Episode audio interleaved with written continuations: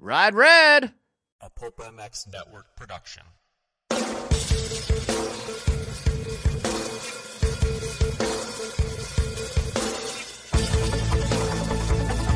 This is the Rocky Mountain ATV MC Keefer Tested Podcast. The podcast you come to for the straight insight on all things moto-centric. Hard parts, bikes, gear, suspension, motor mods, and more. It's Keefer Tested. Here he is, Kris Keefer. Hey, thank you for joining me once again. This is Kris Keefer, and this is the Rocky Mountain ATV MC.com Keefer Tested podcast presented by Fly Racing and Race Tech. Thank you guys for joining me once again. Busy week here. Lots of riding, lots of tests, lots of typing, and of course, you're listening to this, so that means lots of talking this week. We have the Honda 2020 CRF 250R that we're talking about today. And man, they went to work and did a lot of changes this year. So, um, lots of things to talk about. Um, let's see if they improve that thing. We will talk about that. If this bike is better than 2019 and where it kind of ranks in the realm of 250Fs for 2020. So we're going to talk about all that. And of course, you know how we go sideways sometimes. I'm sure we'll get off the mark a little bit, but it wouldn't be the Rocky Mountain ATVMC.com Keefer Tested podcast if we didn't do that, right? So, Rocky Mountain ATVMC is the trusted online source for parts accessories, gear for dirt bikes, side by sides, ATVs, and street bikes. Low prices, unparalleled customer service, free three day shipping over 75 bucks. It's easy to see why Rocky Mountain ATV MC is the one stop shop for us to get all of our stuff. Thank you guys over there for ordering. They're a good bunch of dudes. Rocky Mountain has been uh, going to the track with me, and they did a video with me on this bike that will be up on their YouTube channel. So I'm trying to create more content for you guys out there. Just some videos because I know I've been getting hit up. Say, Keefer, you should do some videos. So why not incorporate the people that support this podcast? So all different kinds of information out there. You've got a video, you've got a podcast, you've got an article. We try to hit all the marks over here and get you guys all the transparent, honest information. This is a no bullshit way of giving you guys what you need. As you guys know, if you guys have any questions, Chris at KeeferIncTesting.com. I will do my damnedest to get you the information that you want, the answers. And if I don't know the answers, I'll simply say, hey, man, I don't know. It's tough to do in this day and age. I understand. Everyone thinks they know everything. I don't. I know a lot of stuff about dirt bikes, but not everything. So, um, but if you do have questions, hit me up. That's what we do here. We cater to you guys out there hopefully spend your money in the right direction. And that way, it ensures you that you have the correct purchase and you're happy when you go riding and you're not pissed off at us. So uh, we pride ourselves in that. Hey, have you guys got some new gear? If you haven't, go check out Fly Racing and flyracing.com. Loads of new stuff up there on their website. So please go check them out. Support the badass people in our sport, and Fly Racing WPS is one of those companies, man. They've been around for a bit. Great family oriented company. Uh, love those guys over there. So thank you, Fly Racing. Go check them out, flyracing.com. And of course, another badass company, Race Tech. You got a new bike, you need some new valving, need some new springs, need some seals, bushings, what you need. Head over to racetech.com, check it out. You guys are wondering what spring rates are run, you can go look over there on the website. They have that as well. And if you guys are looking for a discount on your stuff, hit me up and I will get you in contact with Chris over at Racetech, and we'll try to save you guys some money and increase that smile that you're uh, that you got right now because you're listening to this podcast. So, thank you, advertisers, and uh, we appreciate you guys going in that direction. If they're not on this podcast, or I should say, if they are on this podcast, chances are very, very high. I would say almost 100% that it is a great product. Again, I do not take advertising dollars on shit products. So if they're on this podcast, I have used them. I would purchase them myself if I already haven't done that. I probably already did. So thank you guys for trusting me and trusting the, the people that uh, support this show. So, like I said, Honda went to work on this bike. Unlike the 450, which didn't see a lot of changes for 2020. Okay, they didn't really have a lot of things. They did some mapping and some battery box lowering and things like that. But the 250 man, they did a lot of work. So what they do? They have a new co- uh, new cam profile. Um, basically, just instead of me just going all the way into every single detail, uh, basically what I'm just going to tell you guys, they changed the cylinder head. A lot of things inside of there has been changed. But if you guys want to get to the nuts and bolts of that, just go over to my site, keeferinctesting.com, and that will give you a link to everything that has been changed. But nonetheless, they did a lot of engine work, and the goal, the end goal here, okay, because I had some input in some of this testing that Honda had uh, a while ago. Like I said, I dabble in certain things, and uh, the end goal for Honda for 2020 was try to get closer to that blue bike. That blue bike, that YZ250F, has a lot of torque and it has won a lot of shootouts. So Honda is tired of that and they really want to go after that uh, consumer and say, hey, our bike is easy to ride as well because we added some more meat, some torque. So that was their goal with the engine changes that they made. Uh, they really tried to improve the chassis feel. So right now, 250 and 450 share the same frame, has a new swing arm. They've got uh, a different radiator to try to enlarge it, to cool it better. Uh, so many things. They've got different uh, rear, rear brake hoses. Uh, header pipe resonator is gone. That's removed. So that little Bulbasaur piece that's on that head pipe, that is gone. The foot pegs are reshaped, 20% lighter.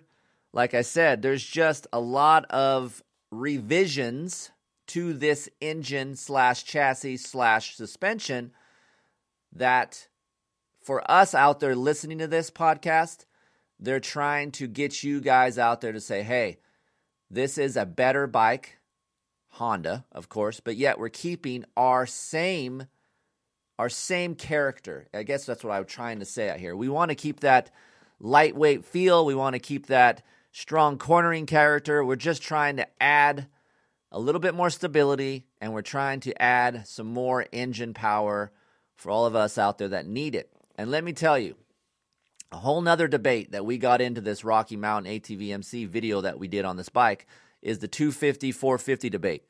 Where does the 250F four stroke fit into your riding style?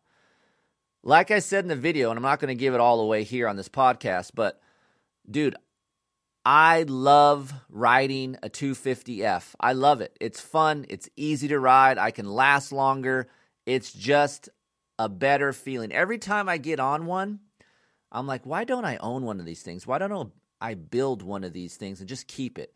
Because a few years ago, I wasn't a real fan of a 250F. And I'm sure you heard me talk about this on a on a previous podcast. It's just there wasn't enough power. I had to work my ass off. Similar to reasons why I don't really like two strokes that much because look, I'm getting older and when I want to ride, I want to have fun and go fast, but I don't want to work my ass off all the time to go fast. I'll leave that to the 18 year old kids that have all this testosterone in them.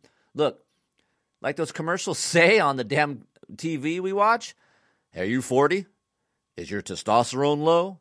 Hell yeah, it's low it's going down. So why the hell would I want to work my balls off on a motorcycle to try to go fast? I want to work less and I still want to go fast. I want it all, right? That's what we want. We want to have our cake and eat it too. So Honda is working hard to try to get that torque so we can be lazier and that was the end goal for this motor. So we met Honda out at Pala Raceway, uh, aka Fox Raceway. I still can't get used to that, but uh, Pala Raceway. Okay, and we spent a full day at Pala and just got to know the bike a little bit better. I'm very familiar with this bike. I mean, we can talk two hours about this bike, how much I know about it, but I want to give you the nuts and bolts and kind of compare a little bit to the 19 to see if you guys want to go this direction. I know a lot of you, and trust me, there's a lot of you that send me emails about Honda CRF 250s. I get a lot.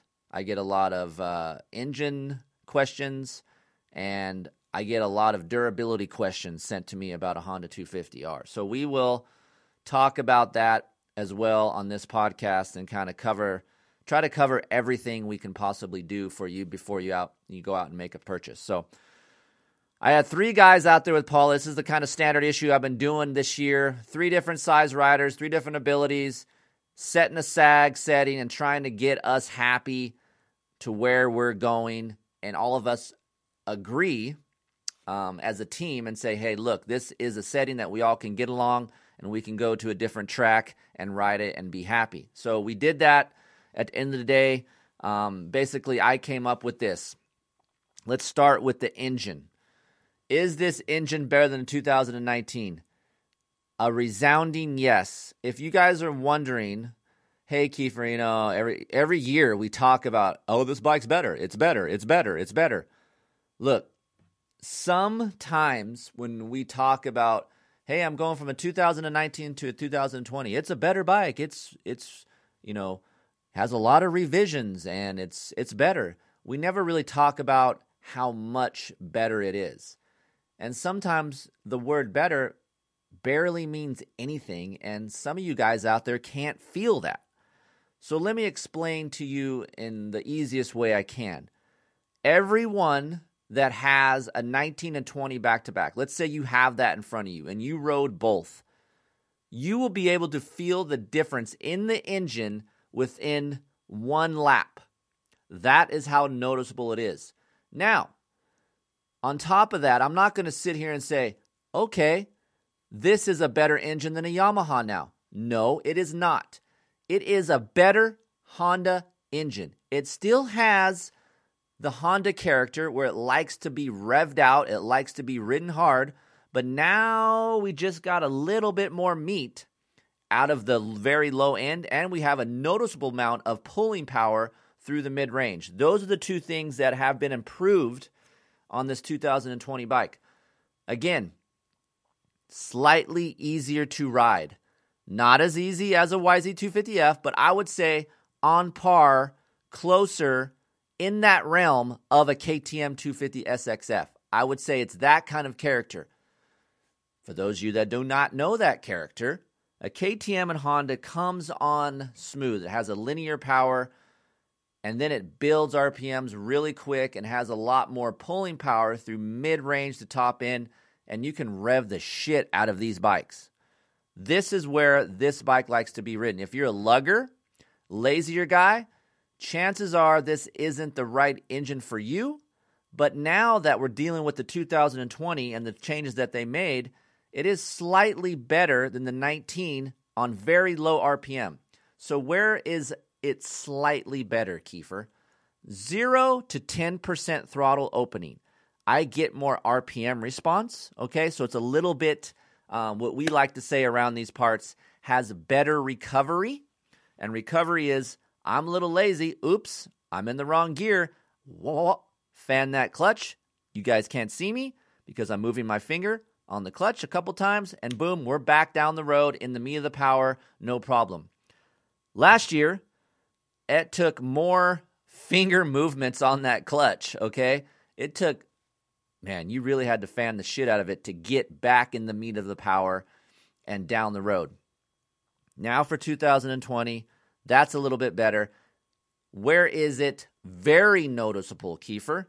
After 10% throttle opening, 10 to 25% in that range, as you're just exiting the corner and start to pulling down the straightaway, you will notice this Red Rocket has a little bit more gas, man. This thing has a little bit more pep. It's a little bit more exciting. Uh, it puts a smile on your face and it pulls fairly well down the straightaway before you're entering the next gear, which I like to call second to third. First gear, look, let's face it, it's useless. I never use first gear. Only the guys that use first gear, if you're riding back east, it's snowing and you're in those little little arenas, that's the only time you're going to use first gear. Otherwise, if you're outdoors, you're never using first gear. So before that transition out of the corner, shifting second to third, this is where this bike is quite a bit better. We will cover the engine maps a little bit in a little bit, but I really wanted to drive home the fact that Honda did a great job um, for torque feeling, um, shifting from second to third gear. I like that that they went that direction And to me, that's where this bike needed it the most. It always had, I don't know, I think it always had pretty good RPM response, right? That crack, the initial crack, it just kind of felt hollow. That's another word we use around these parts hollow. Hollow to me is just kind of an empty, doesn't have a lot of uh, excitement or pull. Um, just that crack. It has good crack, but then after that, it was kind of eh, it's vanilla. So now Honda has proved that range a little bit. Now we got a lot better into that mid range. So it's just more of a fun bike. As you guys can see, I get excited about it and I talk about it because for a 250 to, to gain as much as Honda did in that area, it's very, very difficult.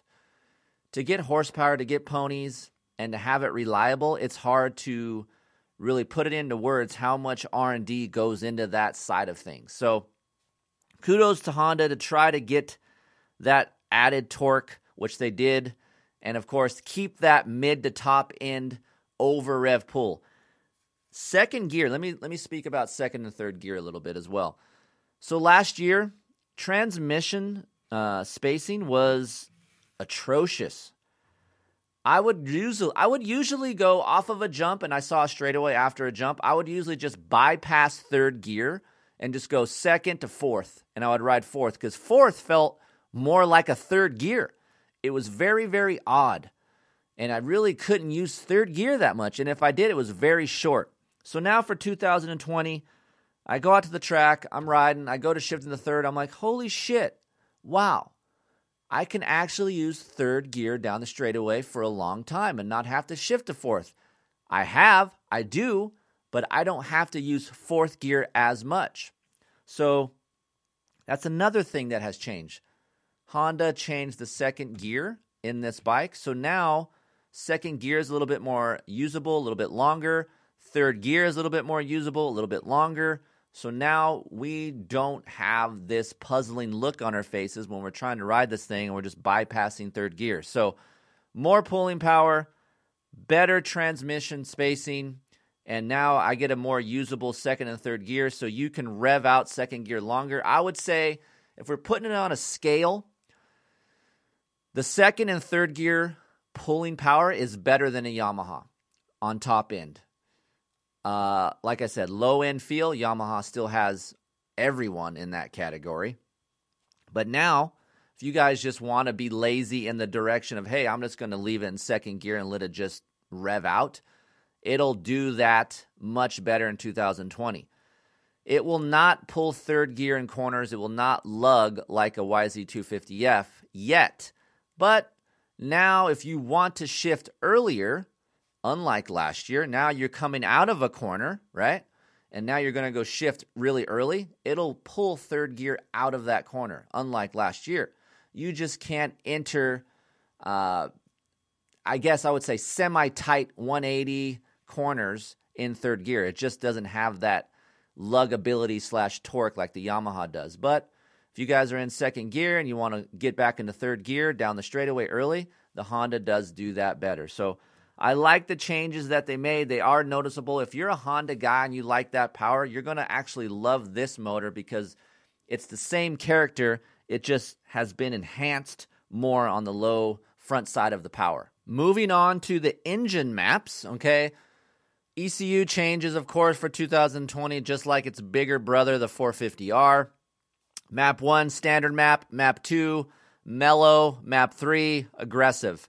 Where do I like to ride this thing? Most everyone, well, I should say all three guys really liked map three. Why?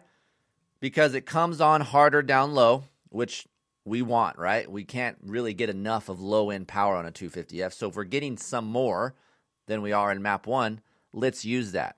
As long as it's not uh, really short up top and not losing that bitchin' character that the Honda has up top. Well, it doesn't. Map 3 is a little bit shorter up top, but not huge. The benefit to map three, guys, is that you can shift sooner and this bike will pull it down the straightaway, okay? So now you're in map one, you want to shift, like I said. Um, we talked about how you could shift a little early. Well, that is where map three is at. You can shift early, get down the straightaway, unlike map one, where you have to let it rev out a little bit longer, and then you can shift. So both maps one and three are good. I just prefer map three because I want a little bit more of an aggressive hit. And if I feel like it's too short up top, then I just shift early and then it pulls it down the straightaway. So I don't mind map three. It's a little bit lighter feeling because it has more RPM response, makes the bike more playful. So that's where I spend most of my time. I do not think I would ever need map two because I don't think the bike has that much wheel spin to begin with. And of course, we're out here in California where we have a lot of hard pack loose shit. And map two just seems to be too mellow. Where I think map two would be beneficial is if you have a kid and you're bypassing a 125 two stroke and you're getting a lighter kid, maybe a little bit intimidated of the power of the 254 stroke. Map 2 is good for him or her to start in map 2 area. I like that area. Well, let's just say if I was going to put Aiden on that thing, I would put him in map 2 because it's not so snappy. So use those ECU maps that Honda did. They redesigned them for uh, 2020. That is not a huge difference. Um, but for sure, use those things, try them out, do yourself a favor, go one lap at a time. That's kind of what we do when we test. We went one lap in map one, one lap in map two, so on and so forth. So figure out where you're at. And hey, check this out. When you go to a different track, it may feel different. So try those maps again when you go to a different track. That's why they're there. That's why Honda gives us those choices. Let's let's use them. Let's take advantage of them. Let's try them because you never know. Uh, maybe map two doesn't load the suspension as much for you. So just remember when you change anything on a motorcycle, the bike will react different out on the track. So just know that. Any little thing, a click, sag, ECU, whatever, just make sure to try the things and see what you like the best. Um, moving on to the suspension. The key here is try to have more hold up without getting rigidity. That is the magic phrase for every bike. Yes, we all want some more hold up. Yes, we all want some more bottoming resistance, but we need comfort. We can't go fast without comfort. So Honda's goal for 2020 was try to get less pitching off throttle. If you again, if you guys are watching these nationals on TV, watch the pros bikes. They do not move when they're off throttle. Okay? They're wide open and they're braking. They do not dive that much us normal everyday Joe consumer bikes always seem to dive because they're soft. We have to set them up for a wide range of riders out there. So Honda wanted to add some more hold up with Showa, and they said, hey, let's try to get extra hold up in the fork without the dive and trying to keep the comfort. Yes, there is some more hold up for 2020, and yes, there is slight slightly more comfort, but I don't know if it's coming from the frame. I haven't really dissected it yet. But the bike as a whole has better balance. To me, when you're off throttle, it's not diving, it doesn't have that stink bug feel. You'll get a noticeable amount of, I would like to say, cornering stability out of this bike because of the suspension slash chassis changes.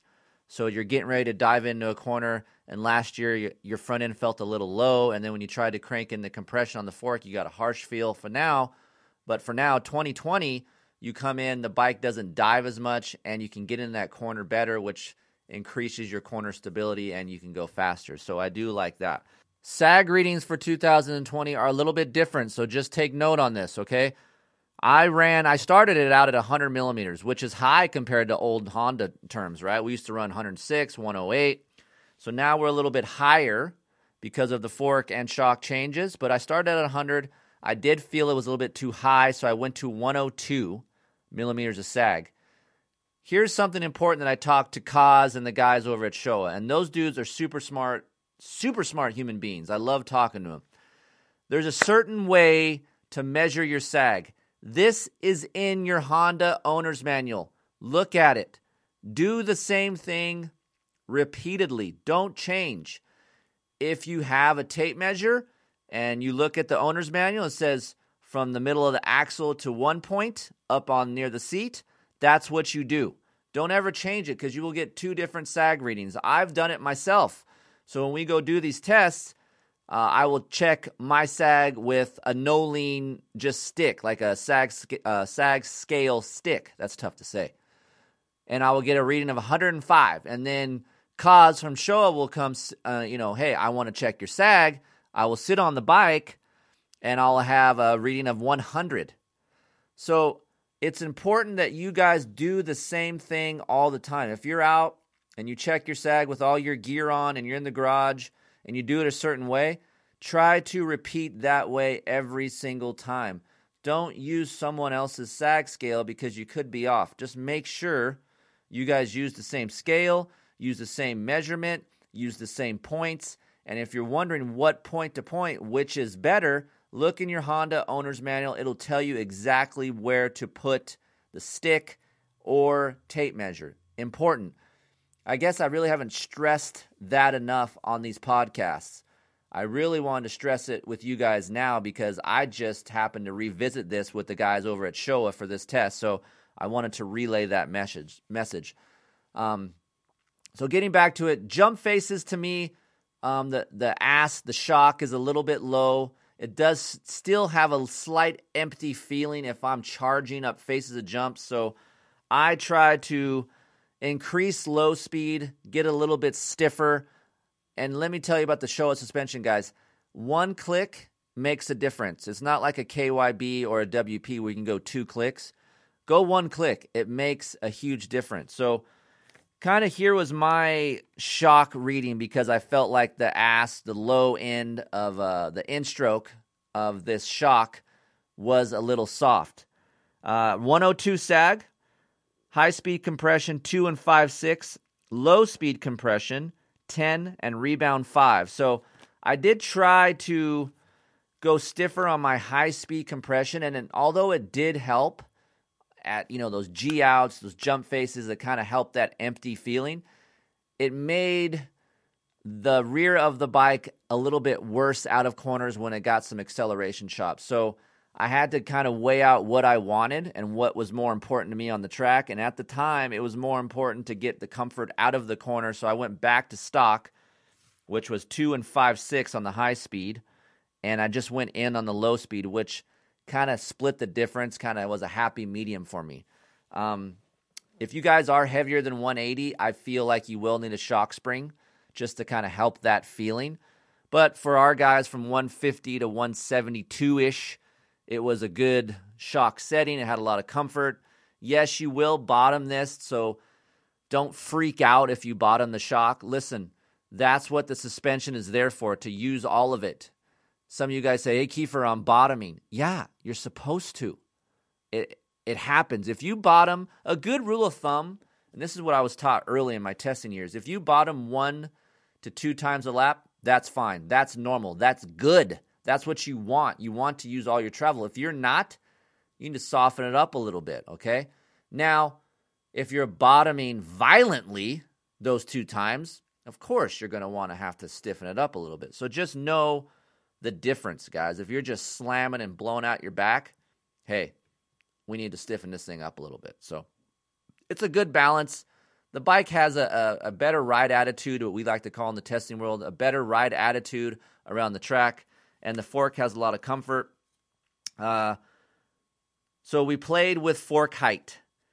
Stock is five millimeters. We dropped it down to three millimeters. So two millimeter difference. It's a big difference. We talk about track toughness a lot with this Honda, especially the 450. The 250 has a lot better track toughness than the 450 does, just simply because it has uh, just has less engine. But dropping that thing to three millimeters helps the balance of the chassis even more, increases stability, and it doesn't hurt cornering ability. So do yourself a favor, drop that fork to three millimeters. Compression for us was at eight, rebound was at 10, and like I said, the height was at three. Some of our guys went stock. The compression nine clicks out is stock. Some guys, uh, one of my testers, Todd, he liked it a little bit stiffer, so he went to seven. My other guy, a little bit slower. His technique wasn't as good. He wanted a little bit softer. He liked his compression at stock. So it's a very close setting. I'm sure you guys can dial it in with it a click or two, But if you guys are heavier, just know that you might need a heavier shock spring. I don't think you will need a heavier fork spring if you're in the 180 ish range, but quite possibly you could use a shock spring. So, again, if you're on the 19 coming from a 20, the suspension is minute. It's a little bit more comfortable, has more hold up, but it's not a huge change. Um, the, the, the thing that I noticed the most was that it just doesn't dive as much as the 19, so that's good. Let's move on to the chassis since this is a big topic for me as well. I was scared. I was like, oh God, 450 frame on a 250, it's going to be stiff. Well, to my surprise, it's not at all. It's so comfortable. It has bump absorption. I'm not used to this coming from a Honda, guys. I'm like freaking out. I'm like, all right, I got to go hit a curb. I got to do something, man, because I feel like I'm getting snowed over here. I'm just like blindfolded. I'm like, so the track got rougher, had some acceleration bumps. Pala gets hard pack underneath. And to my surprise, the bike has a lot of bump absorption comfort. It doesn't deflect.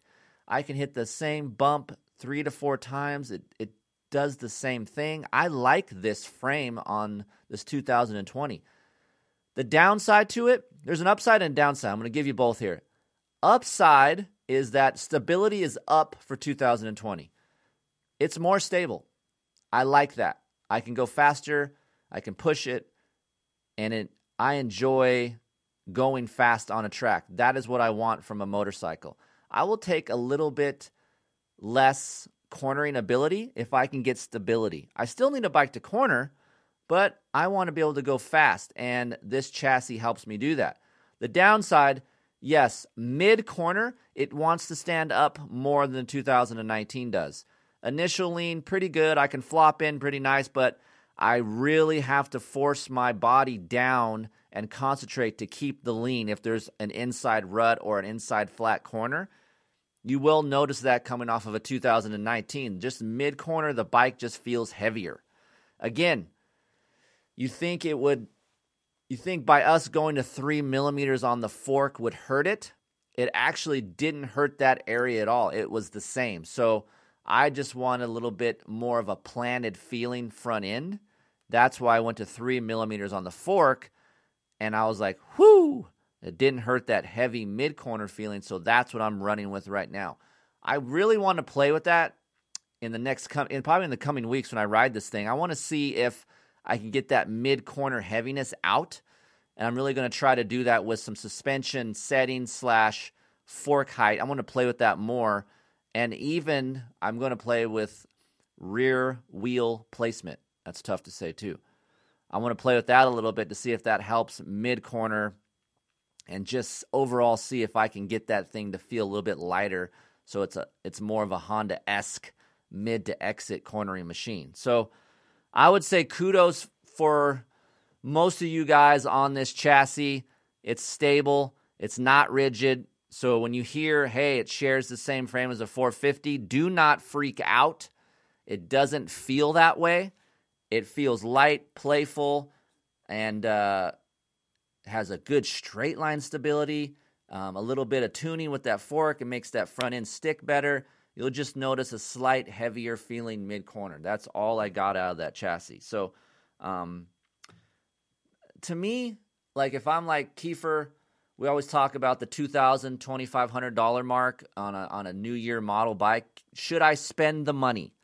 Should I spend $2,000 on a new machine. I have a 19. I'm happy with it. Will I notice the difference on a 2020? To me, on this bike specifically, yes, to me it's worth two to twenty five hundred dollars, two k twenty five hundred dollars because of the engine and the chassis. Suspension, okay, whatever. But honestly, the meat that this thing has gained in the engine department and the chassis just planted feeling, I like that. So I'm in. I would buy a new Honda if it was me and I had the money. That's that's my take. Um, what about the clutch? What about some things that you guys talk to me about a lot? Clutch springs are beefier for 2020.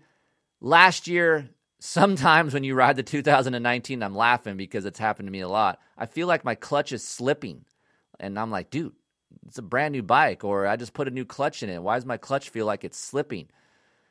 It simply couldn't handle the load under throttle and the power that it was putting out. That clutch springs was too soft. So they went up on the clutch springs. It does help. I'm not going to sit here and tell you that your clutch is going to last you 12 to 14 hours. Probably not. Okay. But at least now, when you're under load, under throttle, out of a corner, you're not slipping. That rear wheel is hooking up, getting down on the ground, and pushing you forward. That is a better feeling as well. So I do like that. Honda clutch doesn't feel the best out of all the bikes, right? We know this. The lever is a little bit hard. Unlike a, a Yam- even a Yamaha, it's not the best either. But the Yamaha clutch lever pull is better than a Honda CRF 250R pull. So yes, out of all the bikes, I would say the clutch on the Honda CRF 250R is the toughest to pull in. It's it's I'm not going to sit here and complain about it a lot cuz it's not that bad, but I know some of you guys do, so that's why I'm mentioning it to you guys out there. So um, kudos for Honda for getting a better clutch spring in there, so that way at least we can enjoy the power that it has now. The foot pegs, they changed those. They made them 20% lighter. They did some things to try to help get dirt through the peg so it doesn't get hung up. It doesn't work. I still get dirt inside the where the spring is in between there. And Honda is notorious. If you guys have a Honda, out of all the bikes that I test and own, dirt gets in Honda pegs the easiest and they stick up. I do not like that. Do yourself a favor, go buy some rubber Acerbis foot peg covers. They're cheap.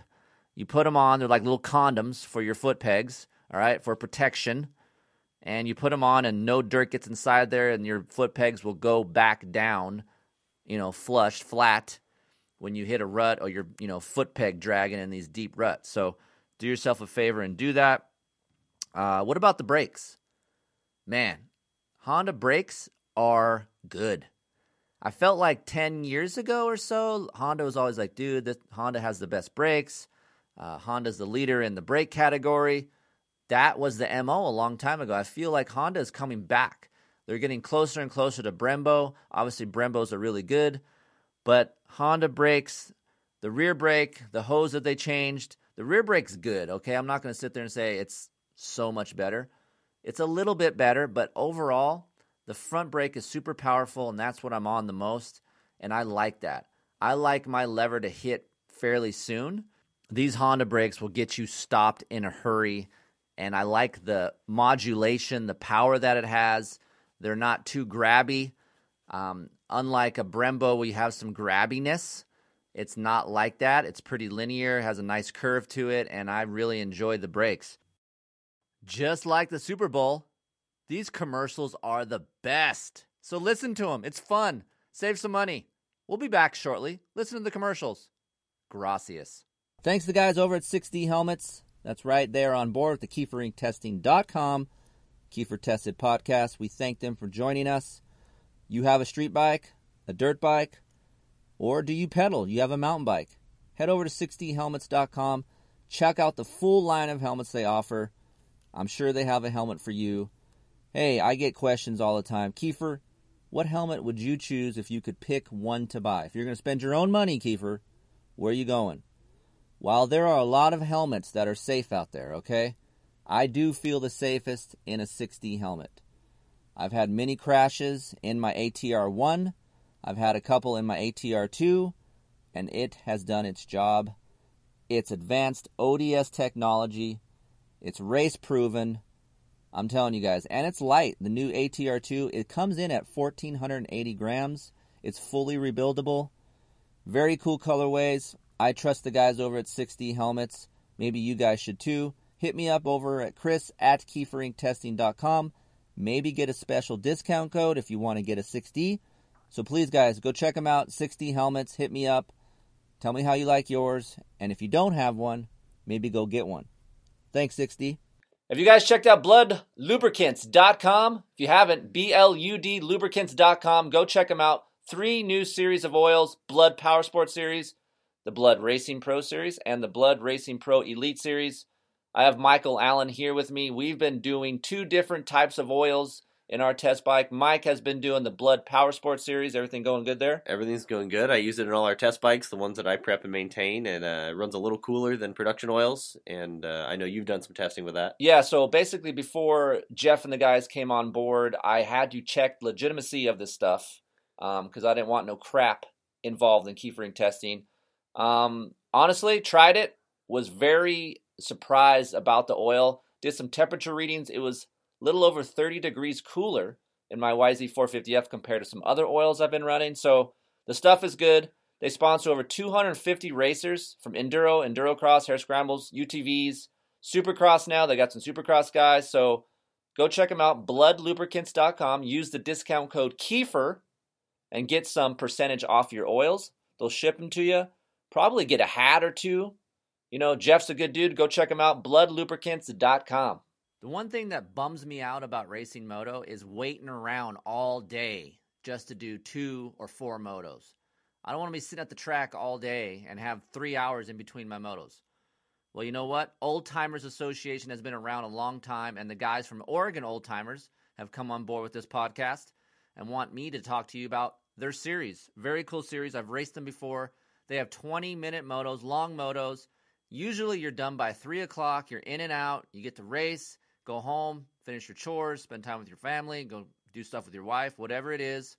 It's a fun, family filled environment there. They have races all over. It's not just in Oregon. They have races in California, Glen Helen, Montana, Richland, Washington. They go to Hangtown.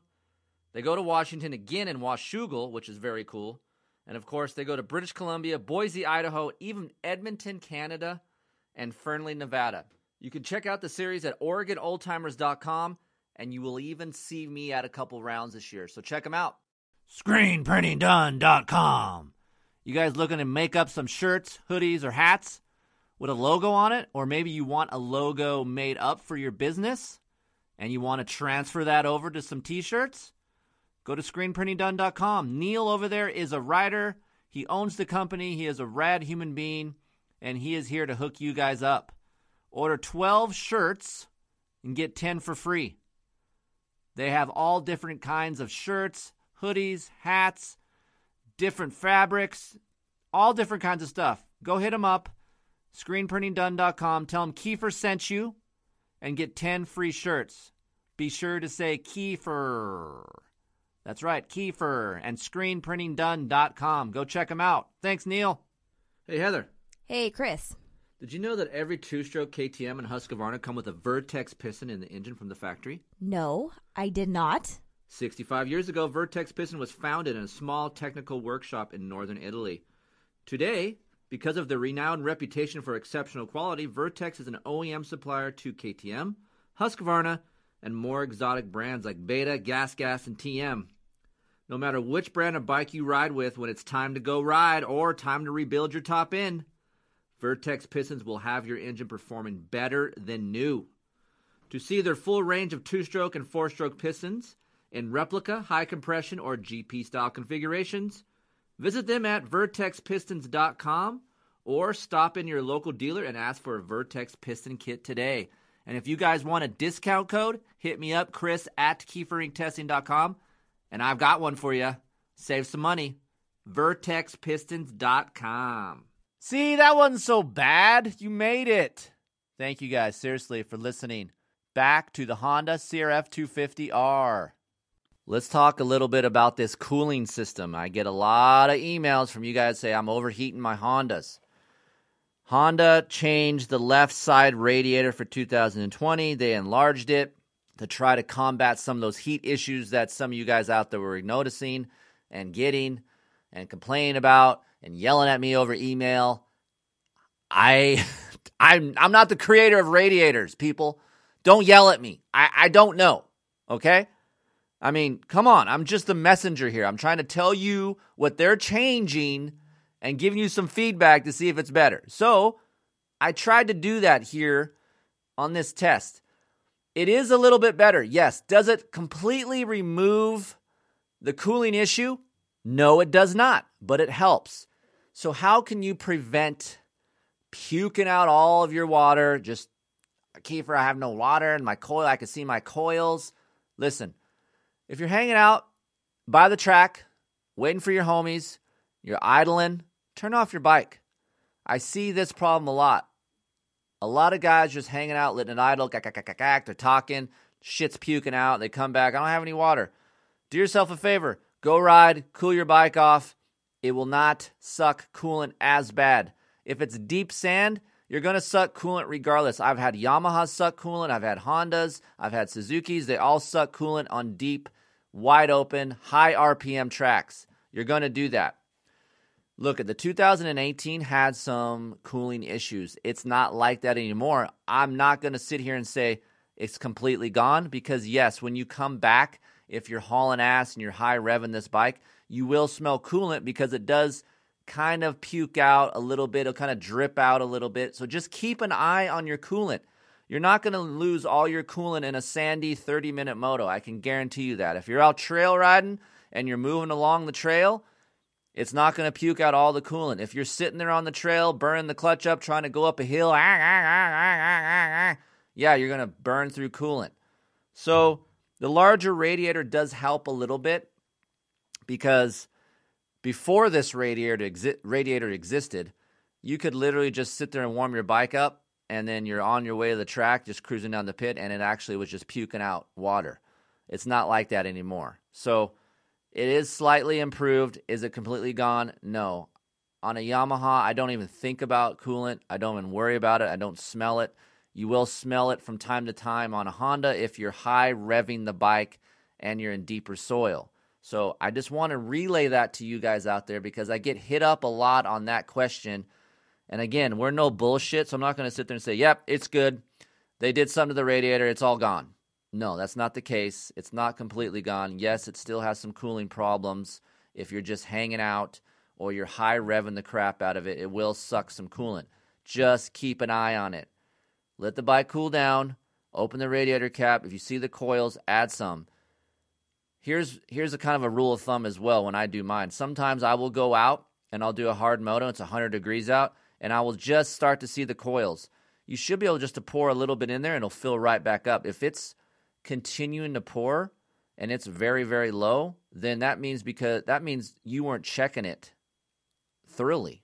Sim- simple as that. You got to check this thing. So for those of you guys wondering, you're on a 2018 250. Yes, it is better. I wouldn't worry about it as much, and uh, just know that you got to check this thing every now and again. What about a higher pressure radiator cap? Yes, that does help. You can go to that, and that does help. And I usually do that with most of my test bikes anyway that I plan to really ride hard and ride a lot. So um, that's another option. I know Twin Air has a different radiator cap that you guys can go to and check out as well. So again, MX3S tires, we got them on the Honda. Booyah! MX3S still alive and well. I'm just waiting for the announcement. Hopefully that comes soon. I don't know if it's true or not. I hope it is. I dream about it. Maybe Dunlop uh, is coming out the MX3S front. That would be grand. But nonetheless, the 2020 Honda CRF 250R has them, and it's a good tire. So I like to mention that just because I know some bikes nowadays come with 33s. I'm out on the 33 front tire. I'm out. I'm a 3S guy, so kudos to Honda for keeping that alive and well, at least for this year. And uh, yeah, so what I wanted to talk to you guys about too before we close this thing up the 250. Where is this at in the realm of which bike should I buy? Because I get those questions a lot as well. So Chase is a 450 guy from Rocky Mountain. If you've seen Chase, he's on the Rocky Mountain ATV MC YouTube channel. He's the fantasy guy. He's kind of the face of Rocky Mountain for all these videos that they do. And he was so excited to ride this 250, he didn't get off the bike. Like, I had to pull him off of the track. He's a 450 guy, he has a 450 Kawi. And this riding this Honda really made him think about going to a 250. He's 175 pounds. Most of it is in his calves. But nonetheless, he likes to ride a 250, and he's a weekend warrior type of guy. He goes out and rides on the weekends, has fun with his buddies. A 250 is sufficient enough. He was he liked this bike so damn much. He's considering to get one of these things for his bike for 2020 to use all year. Rocky Mountain gets them a bike to use for a year. He wants to get a Honda CRF 250R because he enjoyed it so much. There was enough torque for him. There was enough uh, engine to get him over jumps out of corners. So there is a possibility that you could be 180 pounds and still really enjoy a Honda CRF 250R because it takes less energy to ride than a 450, people. Don't freak out on the engine size. It's not a dick measuring contest. You probably, if you're just an out of shape weekend warrior type of guy, you will be able to kill your buddy that's on that 450 next to you because you can just rip through corners faster, go longer, charge harder. It would just be a better bike for you because you don't get to train and ride as much. I try to tell older guys that as well, man. I'm going, look, why do you want 450 cc's of power when you can't hang on more than three laps? Get a smaller bike, enjoy yourself, stay safer, and ride longer. It just makes sense. So, this Honda with this newfound engine power that they have really inspired Chase to look into getting one of these bikes and enjoy himself versus getting arm pump and getting tired and dragging his tongue in his spokes for after four laps. So there is a spot for you guys out there with 250 engines. Honda is a better bike. This 250 is a better bike for 2020. I can you sit here in this freaking studio right now and be like, look, if you're coming off of an 18 or 19, you will notice the power difference. And I think Honda is going to move up in the shootout realm of things uh, for 2020, honestly, just because of the motor. A lot of faster guys like this bike last year. Well, now I think that group of rider will still like this bike, but the lower level, maybe not the fast guys that have all this, you know, in shape. I got six pack and I'm hauling ass, I'm scrubbing everything. Now you got this guy who's like, I'm a little less in shape. Uh, I need more torque because my technique is off. I think that group of guy will like this bike more. I couldn't recommend this bike to you last year if you're that type of guy. So now I could sit here with clear eyes and tell you guys, hey, this is a better, torqueier Honda CRF 250R, and it you guys out there that have less technique would enjoy it. So, um, kudos to Honda. I'm looking forward to uh, creating some more settings. I'm going to go play with this thing in the next couple weeks, try to get you guys another podcast with exact clickers, suspension, chassis, and possibly some mufflers that we're going to test to try to get you the power that you want. Because I know you guys have a hard on for mufflers a lot. Keefer, what muffler should I get? Don't be scared to run a stock system for a while. There's a lot of work that goes in these stock systems. So, um, but we will we'll try everything for you guys out there. We'll try all different kinds of stuff and get you the details on what works and what doesn't. So that is coming up here on a future episode, and uh, so stay tuned for that. If you guys have any questions, hit me up, Kris at KeeferIncTesting.com. This is a busy time for me, so give me some time to answer you guys. We've had a lot of intros this week. This is the third podcast this week. Probably have another one or two next week. So busy time, but fun. I love doing these things for you. I love the feedback that I get at the track. And like I said, if you guys are at the track, come over, say hi. Even if you see the tent, I'm testing. I love talking to you guys, man. Come over, tell me what you got, what the deal was, if we talked before on over email, and uh, let's just bullshit a little bit. I like to get to know you and uh, see what you guys are all about. So thank you guys for joining me. Thank you guys for supporting the advertisers on this podcast. Again, don't forget to listen to the commercials because there's discount codes. Save yourself some money. Make your wife happy. It's just an all around better thing to do. You guys know this. And you know this, man. I'll see you guys soon. We'll be back next week with the Yamaha YZ450. Whoo! KTM 125SX, two strokes. Man, you guys are up my ass about two strokes. We're there. We're in. And we got Husqvarna TPI Life, off road life. Woo! Thank you guys for joining me. I'll see you next week. Enjoy each other. Be nice to each other. See you guys at the track.